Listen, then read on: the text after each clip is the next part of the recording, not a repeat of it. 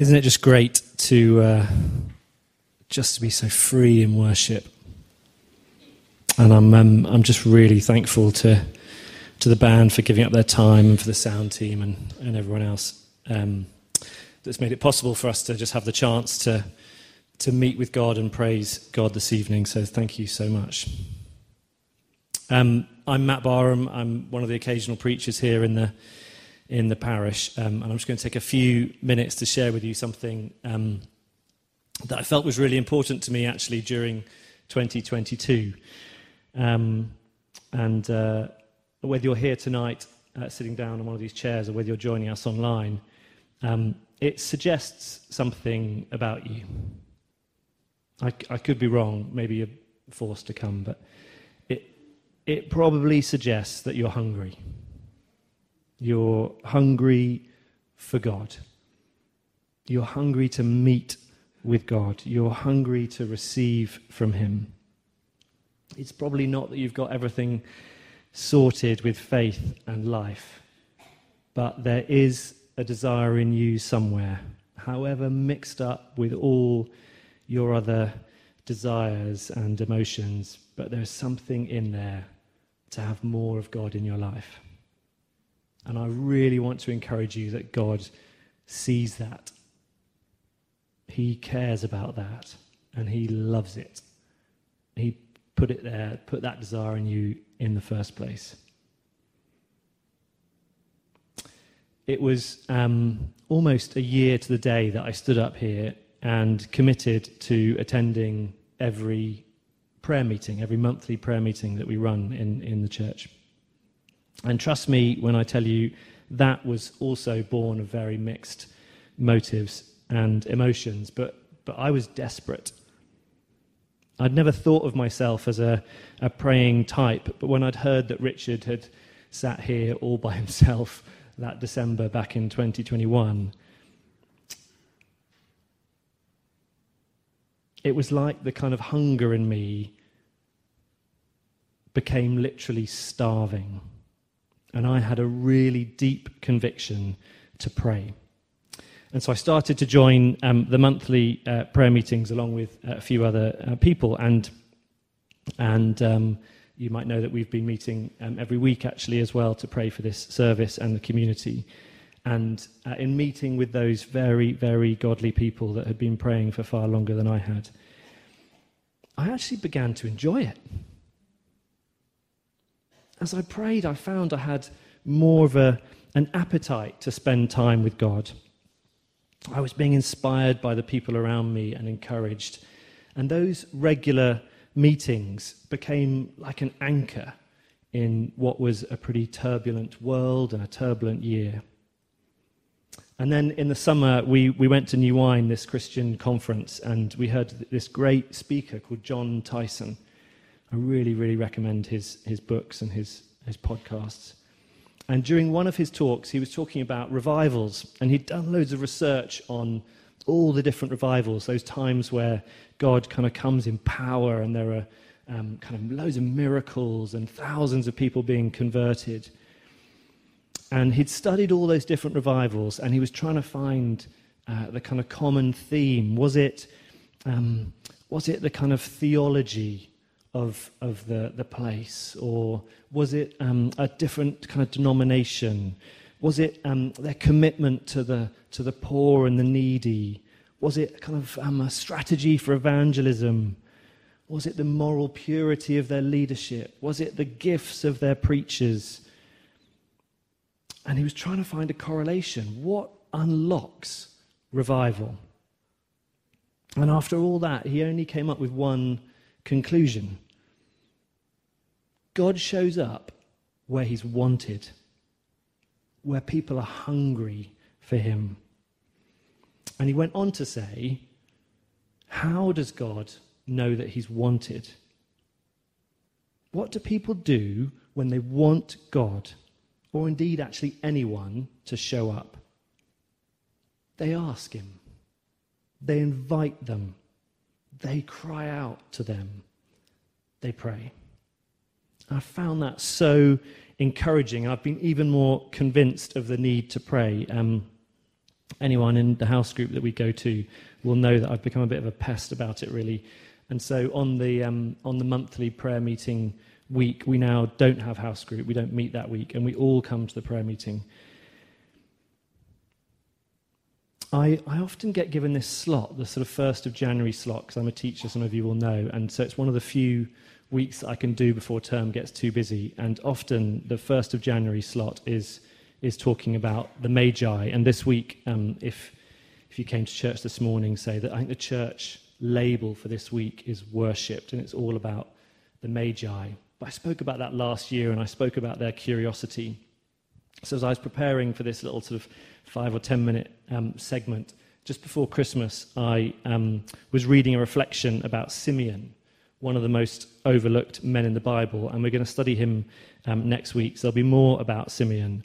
Um, but just very briefly, we, we, don't know much about him. He's only um, mentioned in a few verses in Luke 2. Um, if you want to look, it's on page uh, 1028. So we don't know much about him. We don't know how long he lived. We don't know about his hobbies, his passions, his family. But God knew Simeon. And as far as the scriptures are concerned, that's all that matters. This is what Luke 2, or part of it, says. There was a man in Jerusalem called Simeon who was righteous and devout. He was waiting for the consolation of Israel, and the Holy Spirit was on him. It had been revealed to him by the Holy Spirit that he would not die before he had seen the Lord's Messiah. Moved by the Spirit, he went into the temple courts. When the parents brought in the child, Jesus, to do for him what the custom of the law required, Simeon took him in his arms and praised God, saying, Sovereign Lord, as you have promised, you may now dismiss your servant in peace, for my eyes have seen your salvation, which you have prepared in the sight of all nations, a light for revelation to the Gentiles and the glory of your people Israel. And Tyson um, reminds us, he wrote this just before Christmas, which is what I was reading. The majority of people missed the birth of Jesus. God snuck into our world almost unnoticed. But a few people were let in on the secret of his coming. A few people, like the Magi,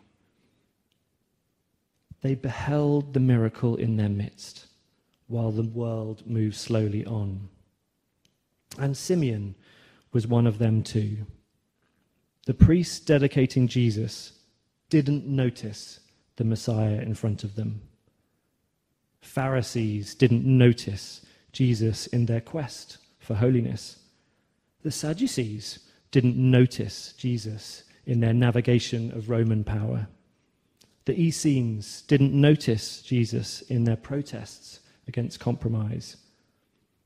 But the Magi did. Simeon did.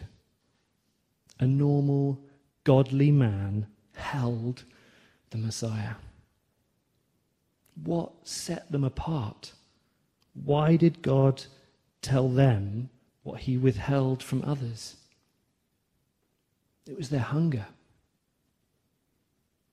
Simeon's heart was set on the kingdom of God, the consolation of God's people.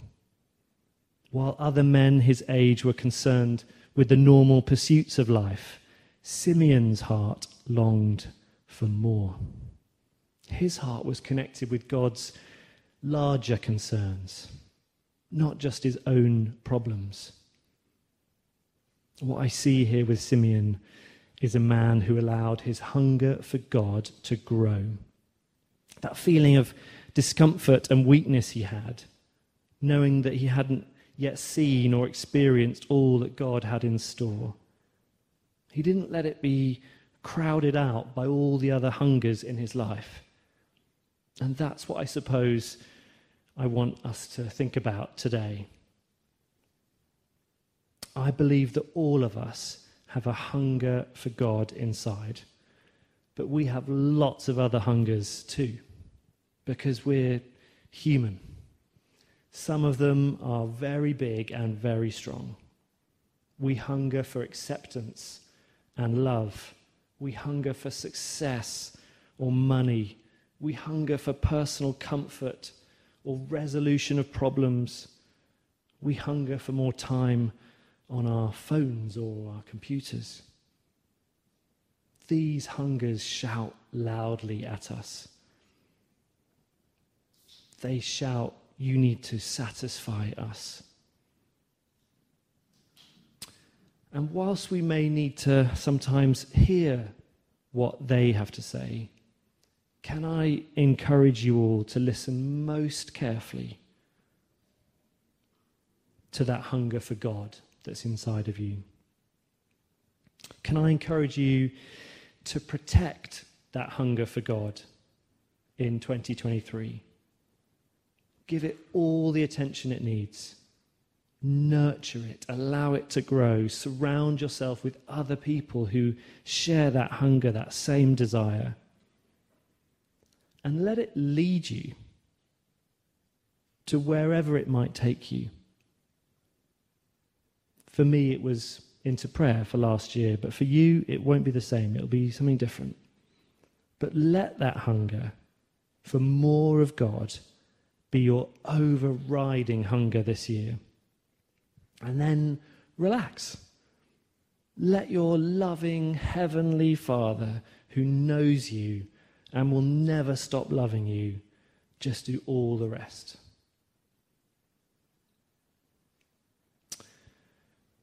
Why don't you spend a few minutes now just with your eyes closed, maybe with your palms open? Let me pray as we just wait on God. Allow Him in this just still quiet space to speak to you, to speak to us.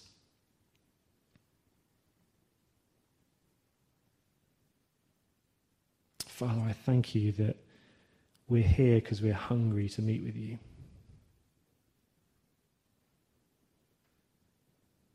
I thank you that you, you know that. You love that. I thank you that you are a God that responds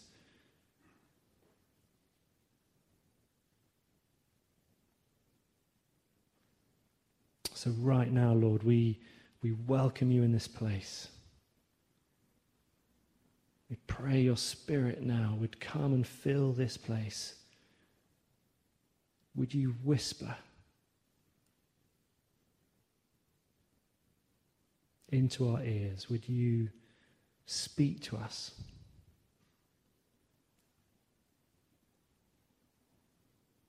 Would you inspire us, Lord?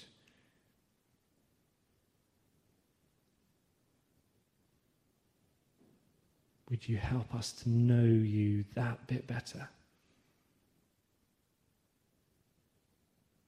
In Jesus' name, Amen.